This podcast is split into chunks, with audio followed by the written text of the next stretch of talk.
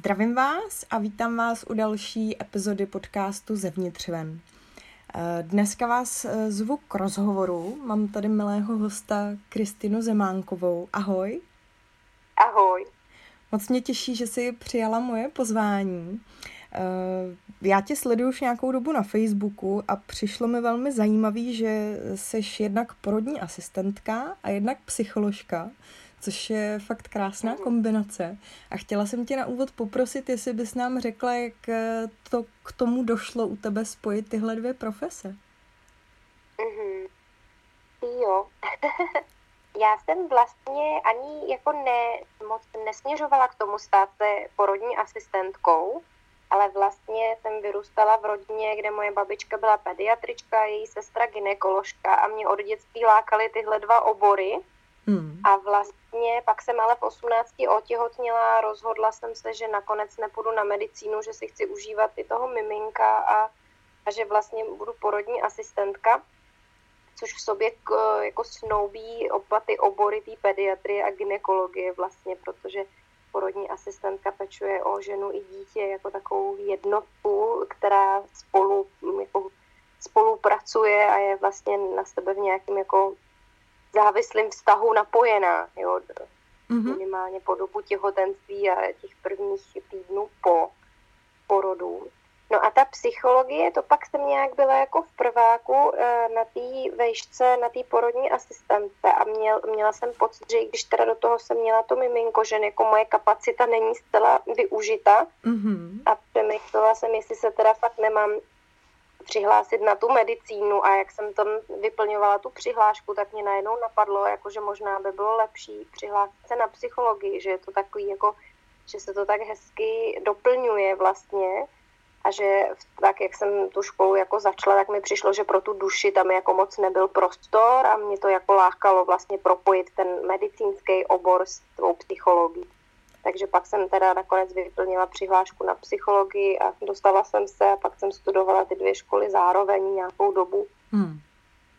A bylo to vlastně fajn, tak mě to jako nasytilo. Mně to právě přijde úžasný to propojovat a myslím si, že i obecně mm, ještě nejsme jako společnost zvyklí nebo jako jednotlivci eh, tak úplně právě to spojení mezi tím tělem a tou duší nacházet. Mm-hmm. Poslední dobou se mi to téma hodně otvírá, že opravdu i ty mm-hmm. naše pocity nebo ty emoce nebo prostě to, co prožíváme nehmatatelného, se často v tom těle tak různě usazuje nebo projevuje. Mm. A, takže to mě opravdu přijde velmi zajímavý. Tak jo, mm. My jsme si dneska řekli, že bychom, byť teda vlastně, já jsem po tobě tak původně jako sahla po té porodní asistenci, že bych jako ráda otevřela třeba i to téma porodní, tak nakonec jsme zjistili, že těch možností máme vícero. A domluvili jsme si, že dneska bychom si mohli povídat o rozchodu. Um, možná, mám, mám to nějak uvést, nebo začneš nějak, jako otevřeš to? Možná by mě zajímalo, proč jsi vybrala zrovna tohle téma, protože my jsme mluvili o více možnostech, co bychom spolu mohli proskoumat. Tak hmm. proč zrovna tě nakonec nejvíc zaujal ten rozchod? Jo, uh, já jsem jako vlastně fakt všechny ty věci, o kterých jsme se bavili, tak mně přišlo, jo, to chci. A zároveň možná tím, že uh, zmiňovali jsme tam právě ty porodní témata a taky trauma, a tím, že se tady těma dvěma věcma zabývám i jakoby jindy, tak možná mě zaujal ten rozchod teďka i proto, že to není něco, čím se až tak často zaobírám. Eh, a zároveň se tím vlastně do jisté míry zaobírám jako v rámci nějakého svého seberozvoje a toho, že člověk sleduje ty eh, vztahy a přišlo mi to mm. blízký a sama mm, mám různý takový zážitky svoje z partnerských vztahů, kdy vlastně mi přijde, že o tom rozchodu zase tolik jako nevím, nemluví se tolik o tom. A uhum. tak jsem si říkala, že by to mohlo ještě v souvislosti s tím, že dneska, když to nahráváme, je svatek Valentína, takže by to tak jako mohlo prostě do toho zapadnout. Takový valentínský téma. Užijte si to dneska a kdyby to nevyšlo, poslechněte si náš podcast o rozchodu. Hmm. Já jsem totiž no, přem... promiň, já jsem přemýšlela totiž nad tím, nebo to byla jedna z prvních věcí, co mě jako napadla k tomuhle tématu, Eh, jestli to, jak si často mluví o tom, že v minulosti lidi jako se takhle snadno neopouštěli, ať už budeme mluvit o rozchodu nebo o rozvodu, že jako byli hmm. zvyklí, řekněme, eh, spolu leco vydržet a nějak to zvládnou, tak přemýšlím nad tím, do jaký míry to bylo o tom, že ti lidé si skutečně jako vážili všech těch eh, řekněme, drobností nebo těch eh, ceností jako v tom vztahu a dokázali díky nim hmm. překonávat i ty složitosti. A nebo jestli to bylo spíš o tom, že ten tlak v té době byl prostě tak obrovský, že to opravdu nebyla jako příliš dobrá možnost a málo kdo si ji zvolil, protože ty následky by vlastně byly taky ničivý. Jestli jako už jsme to dneska moc snadno vzdáváme, anebo to takhle úplně není. Tak co myslíš? Uh-huh.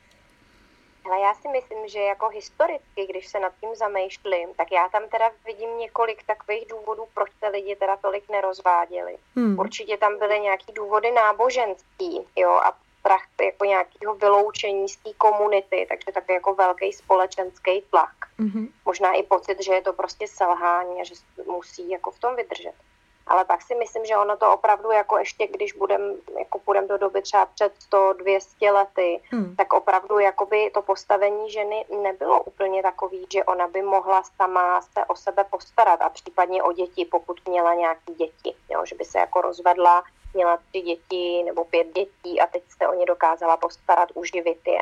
Hmm. To a tam v té době bylo normální, že eh, žena ovdověla a měla třeba fakt pět dětí a pak se znova provdala, protože prostě potřebovala, aby se o ní někdo postaral, pokud se o ní nějak významně nepostarala třeba rodina. Ale opravdu tehdy ta role té ženy byla velmi závislá na, na muži, nebo aspoň takhle já teda aspoň to vnímám z nějakých jako dějepisů a zdrojů, který mám k dispozici. Takže to ani jako vlastně nešlo. Že ty hmm. ženy fakt jako hodně musely zapnout zuby a bylo to pro ně jako existenciální zůstat v tom vztahu. Pravda. Takže to no. rozhodnutí vlastně nebylo jenom nutně o tom vztahu, nebylo jak svobodný. si to dneska umíme no. představit, ale vlastně o přežití té rodiny. Jo. No a další věc, která mi přijde, že, že dneska nahrává hodně tomu rozcházení se a hledání jiných třeba forem soužití je to, že my žijeme v takové době, která je aspoň pro mě zajímavá tím, že hodně relativizujeme. Mm-hmm. A mhm. relativizujeme tak moc, až relativizujeme jako vůbec, jestli existují nějaký jako pohlaví, jestli to není jenom společenský konstrukt a relativizujeme roli muže a ženy. Mm. A mně přijde, že dřív ty role byly jako velmi jasně vydefinovaný a stanovený. A vlastně z tohohle hlediska mi přijde, že možná ty vztahy mohly být i jako přehlednější, jo? že bylo jasný, mm-hmm. kdo dělá to a to prostě měl na starosti.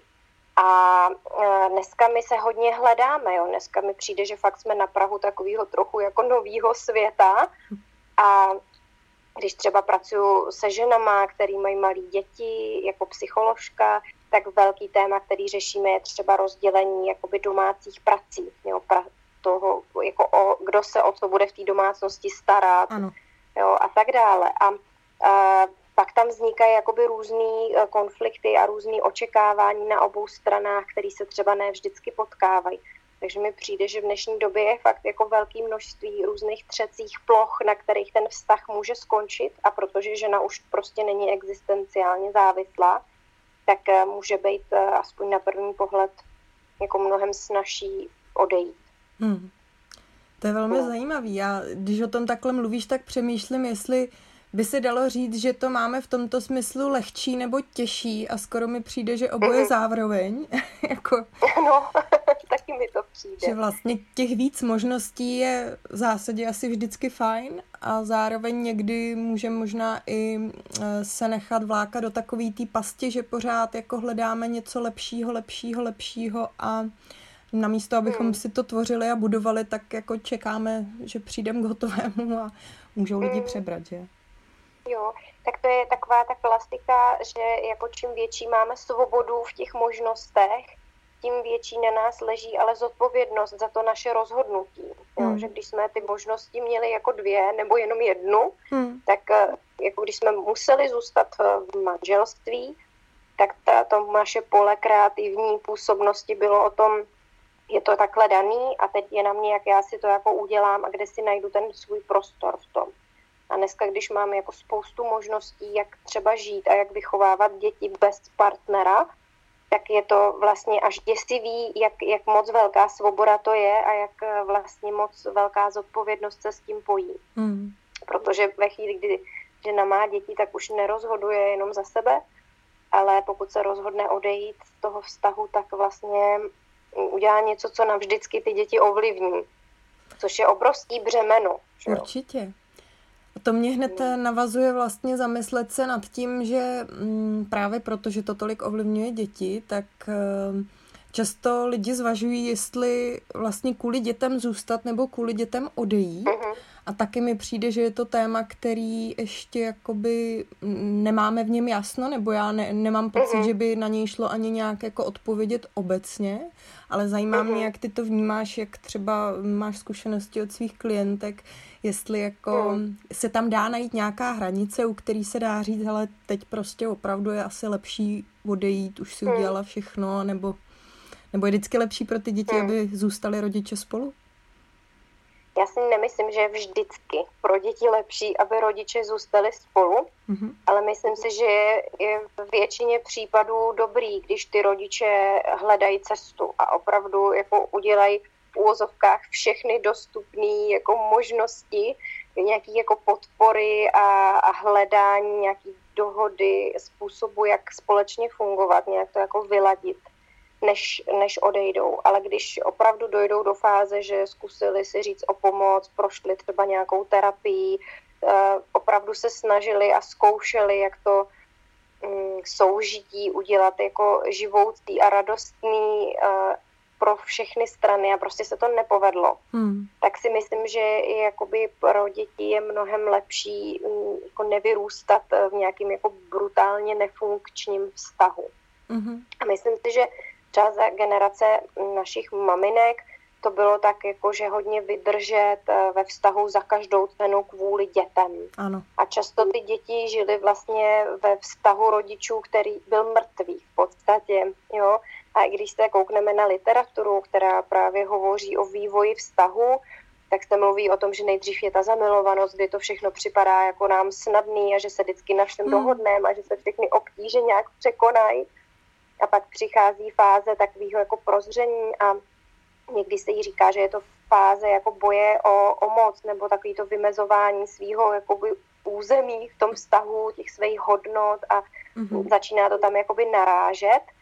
A tady tato, a pak se děje to, že některý lidi jakoby zůstanou v té fázi toho boje, jo, a vlastně to jsou takový ty hodně italský domácnosti, mm. a nebo přichází další fáze, která je vlastně vyhoření. Jo? Je to taková jako dead zone, se tomu někdy říká. Jo? Je to takový to, že ty lidi se smíří s tím, že ten vztah jako nefunguje a žijou tak nějak vedle sebe, ale vlastně je ten vztah nevyživuje a jenom v něm přežívají a velmi často mají nějaký vztahy bokem. Hmm. Jo? A uh, v podstatě uh, a teď pak, co je ten zdravý vztah a to je ta další fáze, když jako neskončíme v té dead zone, ale vlastně tu fázi těch jako bojů a vymezování se a, a komunikování svých hranic, a když se po, podaří, když tady tou výzvou ten vztah projde, třeba s nějakou právě pomocí odbornou, tak pak se může dostat do fáze opravdu jako zralého vztahu, kdy ctíme ty vzájemné hranice a známe se a umíme eh, v tom vztahu žít tak, aby nám bylo dobře, dobře se staráme o své potřeby, jakoby každý zvlášť, aby jsme nebyli závislí mm-hmm. na tom partnerovi. A, a jsme dvě zralé bytosti a to je jako pro ty děti ideál, že jo, když vyrůstají prostředí, kde, kde se setkávají prostě dva zralí, dospělí lidi, máma a táta, který jako umějí vztah žít. Jo. Mm že to se děje poměrně dost málo, jo, protože my vlastně nemáme kde se to naučit většinou, tady tohleto. No, jak no. vlastně kopírujeme jeden od druhého, viď, tak eh, jako myslím, jak se to vlastně přenáší z těch rodin a mhm. vlastně i to, co vidíme ve svém okolí, nás do velké míry formuje. Tak mhm. právě jsem takhle nedávno přemýšlela nad tím, jako kolik vztahů v mém okolí jako znám, o kterých aspoň já se domnívám, že jako působí, že jsou v pořádku, že ty lidi, lidi mm. jsou v tom jako šťastní a že to není jenom taková ta jako kdyby maska, protože třeba mm. právě v rodině jsme měli takový vztah, jako um, kde všichni, kdo je znali, tak si mysleli, že prostě to je ten prototyp toho šťastného manželství, mm. prostě úspěšně podnikají, žijou spolu, děti vychovali, jo, prostě takový to všechno je v pořádku a nikdy to nevypadalo, že tam nějaký problém je, nebo zvenku. Mm. A nakonec, eh, když přišel rozvod, tak eh, skoro bych řekla, že se víc zhroutil svět mnoha jako lidem, kteří na ně byli navázaní a měli jako mm-hmm. za vzor a za inspiraci. Mm-hmm. Že nikdy to vlastně vůbec to není vidět, no. Mm. Mm. Jo, tak určitě je to tak, že to, jak ten vztah působí na venek, eh, je jedna věc, co se děje uvnitř, tam, kam ostatní nevidí, je druhá věc. A ještě další třetí věc je to, jak ty lidi kolem si to vlastně vykládají, protože hmm. my tu realitu nikdy nevnímáme objektivně jako realitu, takhle to je, ale vždycky máme selektivní pozornost, vždycky se víc soustředíme na věci, které se nějakým způsobem nás dotýkají nebo zapadají do nějaké naší představy, jak by věci měly být. Hmm. Takže často vlastně jakoby vidíme tu spíš naší jako představu než jo, přesou toho, jak ty lidi fungují, než to, jak skutečně fungují. A pak, když se nám ta představa zhroutí, tak eh, z toho můžeme být samozřejmě v šoku. Hmm. To tak je, je to tak často. Mysl se s náma zahrává, no. To musím říct, že vždycky jsem jako nadšená a překvapená a vyděšená, když sleduju nějaký dokumenty jako o tom, jak funguje mozek, vědomí, jak uchopujeme mm-hmm. svět. Je tak. Eh, to je, to je opravdu velmi fascinující. je a je tam jako na jednu stranu je to děsivý a na druhou stranu je pro mě třeba je to ohromně osvobozující, jo, protože hmm. jako uvědomit si, že to, co vidím vlastně a to, jak ten svět vnímám, je jenom moje představa, která vznikla z nějakých podnětů, který můj mozek vyhodnotil jako podstatný a jiný třeba úplně mm-hmm. přešel, byť pro někoho jiného by byly podstatný, tak je trošku děsivý, že to tak je, ale vlastně mi to přináší velký prostor pro jakoby nějaký pochopení a mm. i to, že jakoby ty třeba negativní věci, které zažívám a dotýkají se mě a spouštějí velmi silné emoce, tak když jako mám tu sílu na to trošku udělat krok zpátky a podívat se z nějakého jakoby nadhledu, Aha. tak si vlastně můžu uvědomit, že i to, co mě hrozně rozčiluje a štve nebo bolí, je ale ve skutečnosti taky z velké části moje představa. Hmm. Jo, a pak si vlastně uvědomím, aha, te, ten člověk mě jako zranil, ale ve skutečnosti to byla moje představa o tom, jak to celý jakoby funguje a zranilo mě to, protože já jsem to jako zasadila do nějakého kontextu a je to vlastně výtvor mýho mozku do velké míry. Jo. jo. a pak to může být takový osvobozující. Řeknu, že vlastně to je celý jinak, než to působí. Souhlasím. A jako je to něco, co rozhodně mi přijde mm, dobrý proskoumávat vlastně, ať už kvůli vztahům s mhm. lidma nebo kvůli sobě samýmu, protože vlastně člověka to trochu vede k tomu, ne, že spochybňovat, eh, že si věřit, ale spíš právě si uvědomit, že ty vstupní data, prostě, o kterých si myslíme, že jsou ty vstupní data, nejsou ty vstupní data, že jo? Že to už je to, co nám mm, ten mozek prostě přesně Aha. nějakým způsobem předpřipravil, Aha. jako na tohle je tvoje realita. Aha, přesně tak, no. Já mám třeba hodně ráda jednu poučku, která mě třeba teď velmi pomáhá v novém partnerství, mm-hmm. uh, nebo obecně ve vztazích s lidma, jo. A to je, anglicky je to hysterical is historical mm-hmm. a znamená to vlastně jakoby to, co v nás zbouzí obrovský emoce, se vlastně týká víc minulosti než přítomnosti.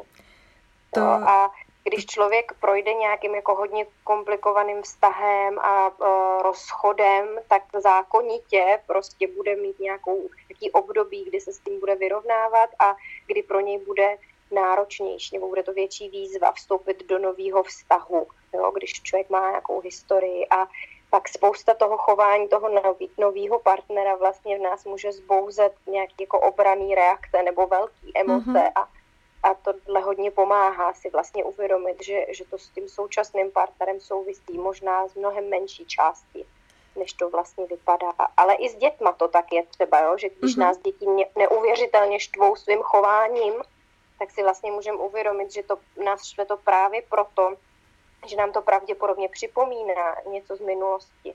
Jo. To je, to úžasný. Je pro mě uklidňující. Jo, věřím. A mě to, mě to moc hmm. připomnělo, já teď teda vůbec nevím, kde jsem to slyšela a určitě to neřeknu přesně, ale myslím, že to sdělení je v zásadě téměř totožný, jakože mm, řekněme psychické poruchy nebo nemoci vlastně nemluví o tom, jako, že jsme jako špatní, jako rozbitý, ale vypovídají o tom, co se nám stalo v minulosti právě. Mm-hmm. Tak to, to mě tak připomnělo. Já bych se možná ještě, jestli můžem, uh, maličko vrátila k tomu, ty jsi to už tak jako naznačila, vlastně co můžeme teda dělat, když ten rozchod tak nějak je na talíři, nebo to téma prostě mm-hmm. existuje v našem životě a my teda mm. to nechceme zdát, ať už kvůli sobě nebo dětem, bez ohledu jako na mm. ostatní, tak eh, dalo by se jako ještě říct nějak konkrétně, jaký jsou ty věci, které bys tam viděla jako nástroje, které lidi můžou použít, nebo případně pak můžeme dát třeba nějaký odkaz i do, do textu. Mm-hmm. No, myslíš situaci, kdy lidi uh, cítí, že ten jejich vztah je prostě v nějaké fázi vážných potíží jo. a nějakého nesouladu, co ale třeba můžou, tomu ano, co, co třeba můžou jakoby pro to udělat oni, případně jaká pomoc je vlastně k dispozici. Možná ne každý ví, jako kam by se mohl obrátit, nebo je to třeba nenapadné. Hele, s tou pomocí je to takový trošku ošemetný, mm-hmm. jo, protože na jednu stranu máme třeba partnerský nebo manželský poradny a nějakou síť eh, pomoci a máme tady partnerský terapeuty a tak dále. A teďka trošku jako střílím do vlastních řad a uvědomuju si, že je to kontroverzní, co budu říkat, jo. Mm-hmm. Ale uh, mám osobní zkušenost a mám i jako zprostředkovanou zkušenost třeba z, uh, od mých různých známých, že vlastně když ta terapie není úplně dobře zvolená, tak to může tomu vztahu ještě víc ublížit. Mm. Jo. Takže je jako dobrý z mýho pohledu asi nejít do první jako manželský poradny na rohu, ale fakt jako hledat dobře toho člověka, který by nás uměl tou krizí províst, který má za sebou nějaké jako výsledky a, a ladí s náma. A tak je dobrý nechat se odradit tím, že když nám jeden člověk nesedne, tak za prvý po prvním setkání ještě nemusíme úplně vědět, můžeme to ještě zkusit jednou, dvakrát a když nám to fakt nesedne, tak je velmi zralý a v pořádku si vlastně říct, tohle není naše cesta a jít uh, třeba zkusit ještě jinýho terapeuta. Jo, mm-hmm. To mi přijde hodně důležitý, že někdy to lidi zkusej, řeknou, no to bylo úplně na prd a kašlou na to. Jasně. No, tak je dobrý hledat. A uh, pak existuje samozřejmě spousta knih, který, uh, který mluví o tom, jak zachránit partnerství. Jedna z nich, která je opravdu krásná, je třeba Pět jazyků lásky mm-hmm. kterou já hodně doporučuji lidem na předporodních kurzech, který vedu, protože mi přijde, že vlastně narození dítěte je velký mezník v životě páru a opravdu to s tou dynamikou hodně zamává a je dobrý to vědět a vlastně uh, připravit se na to, že o ten vztah je fajn pečovat, vyživovat ho. Takže jim vždycky říkám, že ještě před porodem si můžou pročíst společně tuhle knihu a inspirovat se, mm-hmm. jak vlastně přikládat do ohně eh, toho vztahu, aby nevyhořel. No, takže jsou, jsou knihy různé a, a pak vlastně jsou taky různé techniky, vlastně, které můžou si osvojit ty partneři, které jim pomůžou procházet konfliktama. Mm-hmm. Mně se hodně líbí uh, vlastně takový citát, který mě, mě osobně tak zase uklidňuje a to je to, že konflikt není konec vztahu, ale je to vlastně cesta k nalezení rovnováhy. Hmm. A to mně přijde moc krásný a vždycky si to říkám, jako že když přichází nějaká konfliktní situace, tak to není o tom, že se otočím na podpadku a řeknu, tak tady v tomhle nebudu, odcházím, ale že je to vlastně možnost vymezit ty svoje hranice a ukázat tomu partnerovi, co vlastně potřebuju, jak to mám. A díky tomu se pak můžu i líp rozhodnout, jestli v tom vztahu zůstanu nebo ne jo, ale vlastně není to o tom, že hledám chybu v partnerovi, ani o tom, že ji hledám v sobě, ale spíše to o tom, že se učím dobře komunikovat, hmm. dobře naslouchat a, a dobře vyjadřovat to, co potřebuju. To mě hodně zaujalo, to, co jsi teďka říkala, protože vlastně si myslím, že většina, asi mezi ně taky patřím, když si uh, představíme slovo konflikt, tak nás napadá um, spíš věci jako, že teď budeme že jo, v tom rozporu, proti sobě, je to o tom, že se vzdálíme, mm, je to, prostě je to něco negativního, jo. A ty vlastně nabízíš dívat se na to tak, že to může být ta cesta k tomu přiblížení, že jako to hmm. můžeme vnímat jako cestu k sobě samým jo. i navzájem.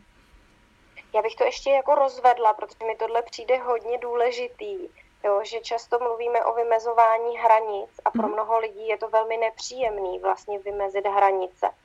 A hranice není něco, čím, jako, e, že by smyslem hranic bylo držet si ty lidi od sebe, uh-huh. ale spíš je to o tom, jakoby dávat jim návod na to, jak na mě.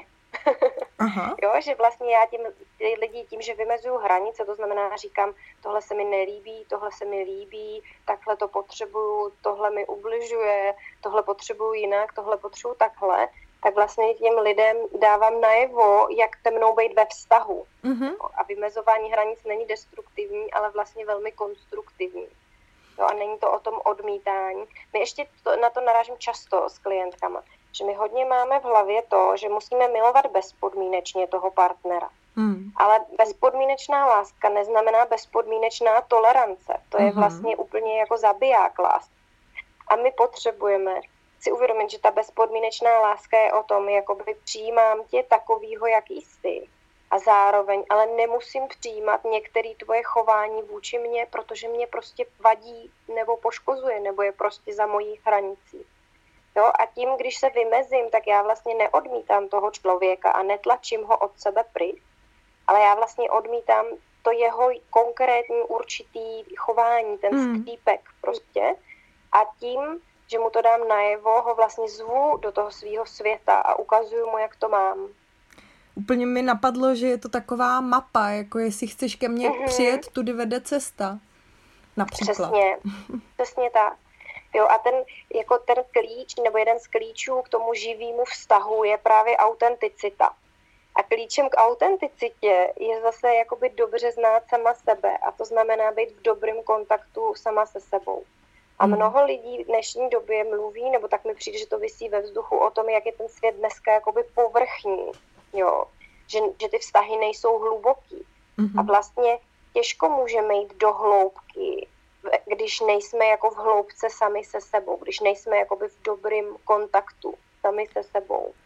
Takže pak, když se bavíme o nějakém zdravým a zralým partnerství, tak je to právě hodně o tom vlastně znát sama sebe, naplňovat svoje potřeby bez ohledu vlastně na to, nebo ne, nečekat na to, až je naplní hmm. ten partner, ale fakt jakoby ono se hodně skloňuje ten termín sebeláska, furt to je lék na všechno. A ono je to pravda, ale už se jako nevysvětluje, jak se to dělá, ta mm-hmm. sebeláska. A my jako děti jsme opravdu nebyli vychovaní k sebelásce. Jo.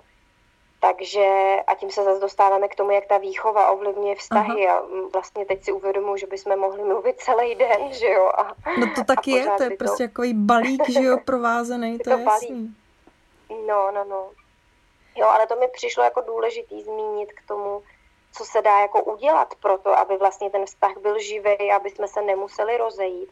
Tak jedna z věcí je to, že vlastně ten zdravý vztah je o tom, že jsou to dva dospělí lidi, jo, který přicházejí do toho vztahu a mají spolu děti, anebo můžou dozrávat bok po boku. No to taky není o tom, že čekám na to, až budu super úplně zralá a pak teprve můžu mít partnera. Mm-hmm. Jo? Spíš je to o té vůli, jako budem zrát bok po boku a společně se učit a vyvíjet. Mm. Jo, ale ta základní myšlenka je o tom, že vlastně ta dospělost je o tom, že já jsem schopná sama se postarat o svoje potřeby. Jo. Dítě řeším denodenně se ženama v poradně pořád do kolečka vlastně. To, to, jak moc je důležitý si uvědomit, že dokud jsme děti, tak jsme hodně závislí na našich rodičích. Ano. A naše potřeby nemůžeme uspokojit sami. Když je to miminko, tak ho prostě musí nakojit hmm. máma. Jo? Ono samo to ne, nezaopatří se. A čím víc roste, tím víc si dokáže ty potřeby zaopatřit samo a vlastně dospělost je o tom, že už jsem úplně samostatná. Jo, dokážu ty potřeby naplnit sama. A pak, když se setkávají ty dva dospělí lidi, kteří dokážou se o sebe postarat sami a ten partnerský vztah je fakt taková jakoby přidaná hodnota, ano. bez který samozřejmě bychom žít jako většina z nás nechtěla, protože jsme společenský tvorové a nikdy to nebylo myšlené, takže budeme žít samostatně úplně, potřebujeme partnera a potřebujeme to společenství kolem sebe. Ale zároveň tam není ta závislost.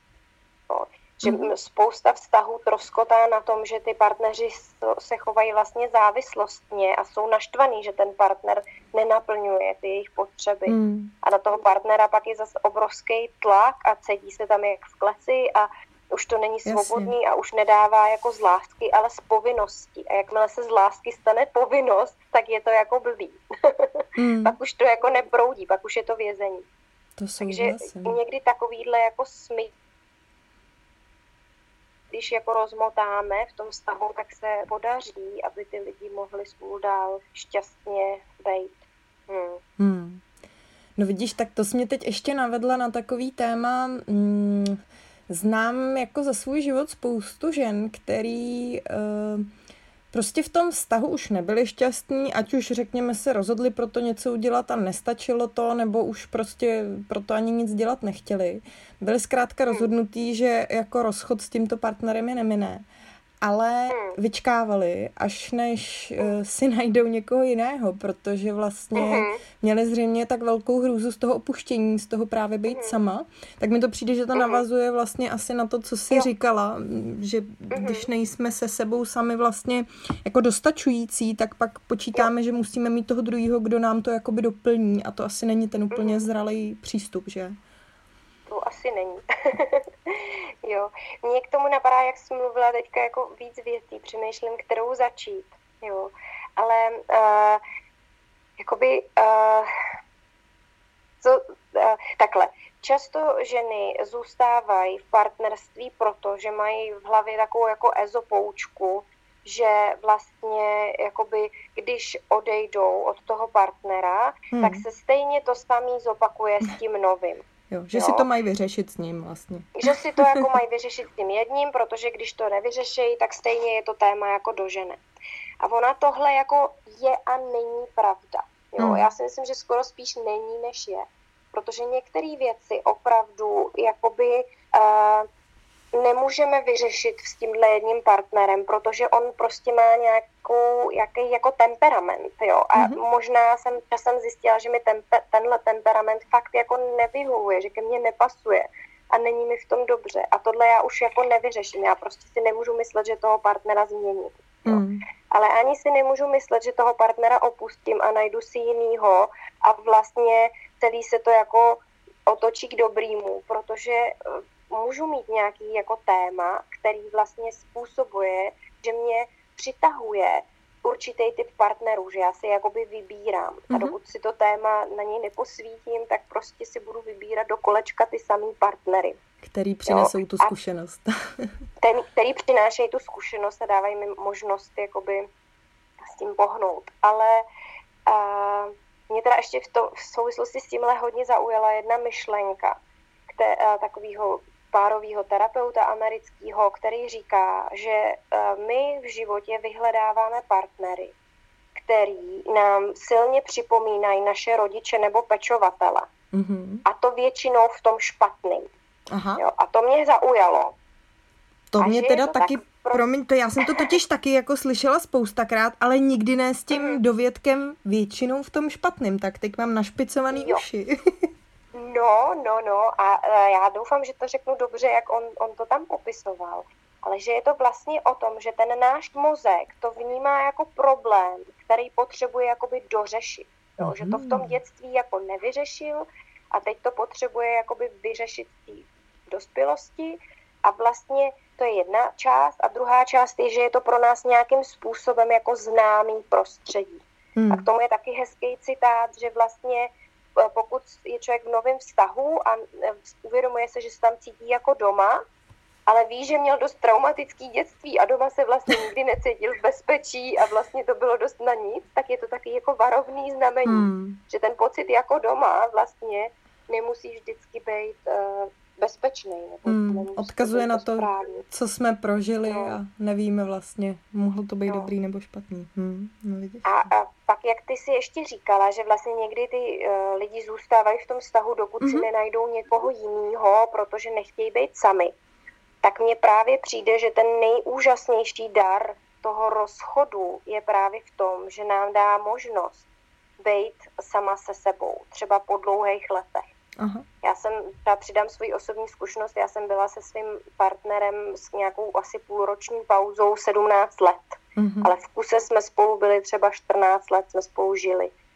A, a já jsem za tu dobu jako nebyla vlastně sama, jo, nebo mm. pořád jsem byla v tom vztahu. A pak, když uh, jsme se rozešli, tak já jsem najednou cítila jako obrovskou bolest a smutek a zároveň jako obrovskou euforii. A já jsem jako vlastně nechápala, co se mi to děje, proč mám jako tu euforii, když je to tak naprd, máme tři děti, nejmladšímu hmm. dva roky, je to prostě hrozná situace. A pak jsem pochopila, že ta euforie vlastně byla z toho jako nádechu a z té možnosti být sama sebou. Jo? Že, že vlastně často v těch stazích sami sebe tak nějak jako křivíme hmm. v obrazu toho partnera, tak jak, by nás, jak, tak jak my si myslíme, že on by nás chtěl mít, což ještě vůbec to je ještě, být, no, tak by nás opravdu právě, mít, jo. ano. A hmm. být sama je v tomhle neuvěřitelně osvobozující. A myslím si, že když právě člověk využije tenhle ten dar k té cestě k sobě a k tomu sebepoznávání a to, jako být prostě jenom sama se sebou je tak vyživující, tak jako nádherný. Hmm. Že to tak člověka jako promění, jenom to, že je v dobrém kontaktu sám se sebou, že pak mi přijde, že jakoby ten krok k tomu mít potom, později v životě partnera, který ke mně jako bude pasovat bezpečněji, mm-hmm. jo, bude, budeme tvořit fakt ten zralej, krásný, kvetoucí vztah. Takže tím nezbytným krokem proto je prostě být v tom opravdu dobrým vztahu sama se sebou. A to znamená a vyžaduje to, abych sama sebe poznala, abych se sebou trávila čas, abych se učila sama sebe přijímat takovou, jaká jsem, což je další věc, o který se furt mluví, jako přijmej sama sebe takovou, jaká seš, ale je to hrozně těžký, jo. A co to vlastně znamená přijímat sama sebe takovou, jaká jsem? Jo, a mě to jeden můj terapeut úžasný vysvětlil, že to je stav, kdy jako si dovolíš nechtít nic měnit na sobě. A to mi pomohlo, to už pro mě bylo takový mm-hmm. praktický. A vlastně mm-hmm. jsem fakt si občas jen tak sedla a zkoušela jsem jako si říkat tak a já na sobě nemusím nic měnit a v tuhle chvíli je to tak v pořádku. No to jo, je, to, to je krásný. No. Já teda taky jo, pro mě ne... není snadný jako tohodle úplně dosahovat. Přijde mi mhm. hrozně těžký vlastně to přijetí v tom, že nebo já tam proskoumávám, že jsou prostě věci, které mě se na mě nelíbějí, ale vidím, uh-huh. že je mhm. dělám, nebo že je tak mám. A samozřejmě je otázka, do jaký míry tyhle věci jsou fakt moje, anebo je to třeba uh-huh. nějaký mm, převzatý vzorec chování, který už je se mnou tak dlouho, že ho ani vlastně už nevidím jako něco cizího, uh-huh. ale jako vlastně úplně ne- neumím, neumím tohle ještě tak jako dobře zpracovat. Jo. No. A ono je to dobrý si to v hlavě rozdělit, jo že to, že se mi to nelíbí, neznamená, že to nemůžu změnit, nebo že to jednoho dne se nezmění, nebo že o to nemám stát, o to, to změnit. Jo? Já můžu, ale není to jako nějaká moje jako nezbytná nutnost pro to, abych mohla sama se sebou teď v tuhle chvíli být za mm-hmm. dobře. Jo. jo. Že já si můžu říct, OK, tohle na sobě nemám ráda, ale přesto jakoby sama sebe celkově mám ráda. To je jako jsem říká, že neodmítám toho partnera, ale odmítám tu část toho jeho chování, tu jednu drobnost třeba nebo větší věc, která se mi nelíbí. Mm-hmm. A to samé je sama se sebou. Já neodmítám sama sebe, já sama sebe mám bezpodmínečně ráda. A přesto se mi na, na mě může něco nelíbit. A je to tak v pořádku. Mně připadá teda něco. docela zajímavý, že mm, se mi zdá, že je snažší tohle aplikovat na druhý lidi, než na sebe sama. Že jako uh-huh. je pro mě v celku jednoduchý jakoby vidět, že no jasně, že tohle ten člověk třeba udělal blbě, nebo teď mu něco nevyšlo, nebo Ježíš tak nemůže uh-huh. být ve všem dokonalý, ale jakmile jakoby jde o mě, tak ty měřítka jsou jiný. Uh-huh. To tak je. To, to jako takhle je často lidí, jo, že je pro nás dal, my jsme vlastně obecně jako mnohem hodnější na ostatní lidi, než sami na sebe. Takže já když pracuji se ženama, které jsou třeba, jako mají opravdu náročnou situaci v mateřství a mají mhm. spoustu výčitek a pocit, že to nezvládají, tak já se jich vždycky ptám, hele a kdyby ti tvoje nejlepší kamarádka popisovala, že se takhle cítí no. a tu ty situace, které tady mi popisuješ, co ty bys řekla svojí nejlepší kamarádce? Jo, a teď ty ženy začnou říkat, jo, vždyť koukej, kolik toho děláš, kolik toho zvládáš, jak prostě ti to jde, no tak se ti tady ta jedna věc nepovedla, tak se prostě svět nezboří, vždyť máš nárok dělat chyby, to je lidský. Mm-hmm. To by řekla nejlepší ano. kamarádce. Jo, a co pak Znám. říká sama sobě? Jsi nejhorší, strašná matka. Už prostě to dobře víš, proč to neděláš. Jasně. No, no, no. Jo, takže a to je zase něco, to je daný, že jo, výchovou a historicky a je to něco, co se můžeme ale učit jinak. Jo? Ten mozek je nástroj, který my se můžeme učit používat jinak, než jsme byli naučeni, což je super. To mě vždycky dodá elán do života, že je možný se to naučit jinak. To ano.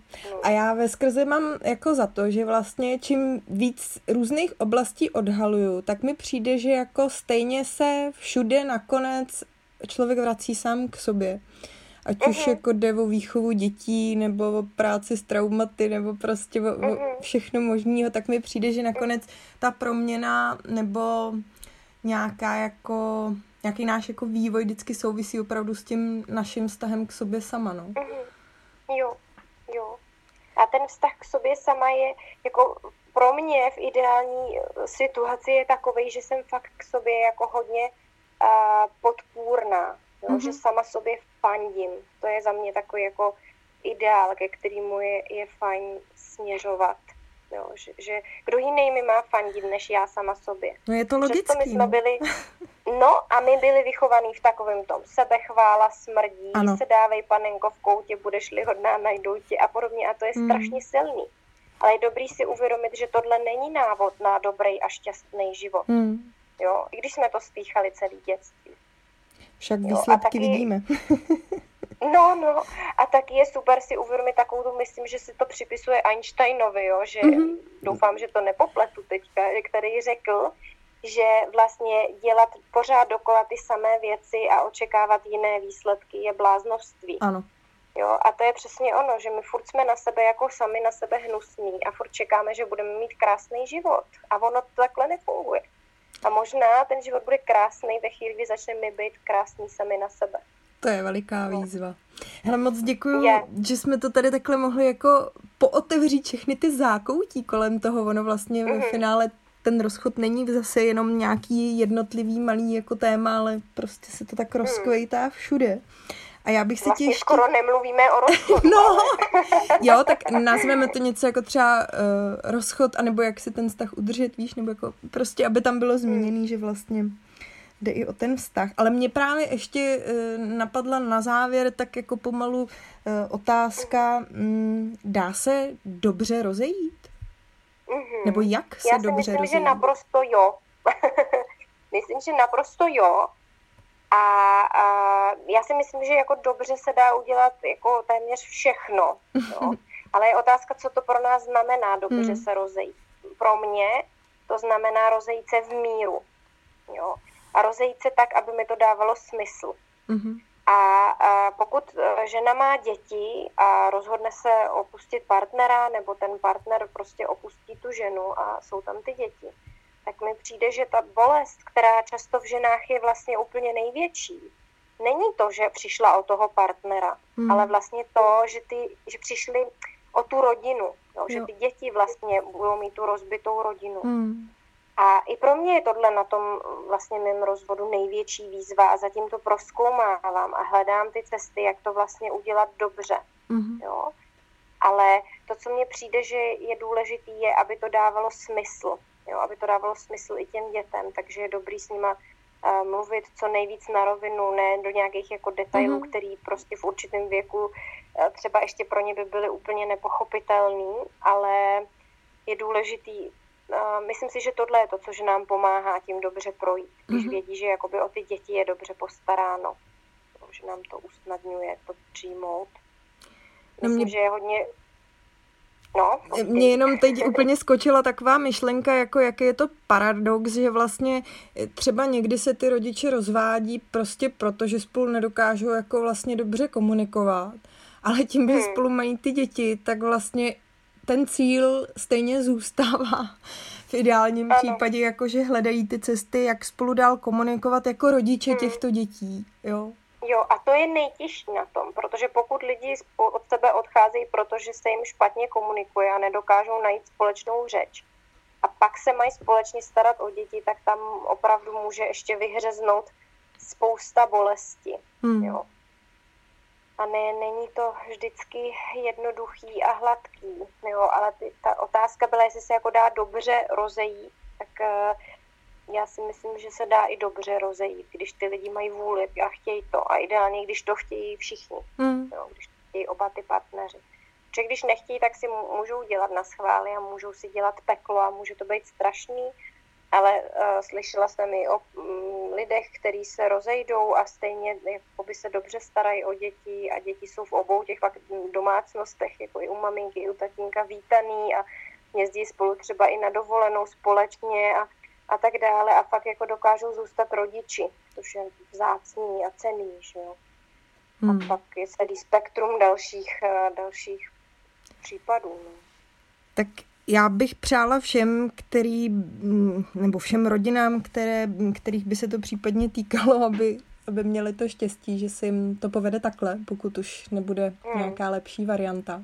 Moc ti děkuji za tvůj čas, bylo to krásné se s tebou za pozvání. Ať se ti daří a když budeme mít eh, zase někdy čas a mm, další štěstí na tebe, tak si tě hrozně ráda tady pozvu zase ještě někdy o těch porodech a tak dále. Moc děkuji. Tak děkuji, bude mi ctí a bylo mi ctí dneska. Měj se krásně a děkuji za to, co dělá. a posluchačům přejeme krásný den všem. Naschledanou.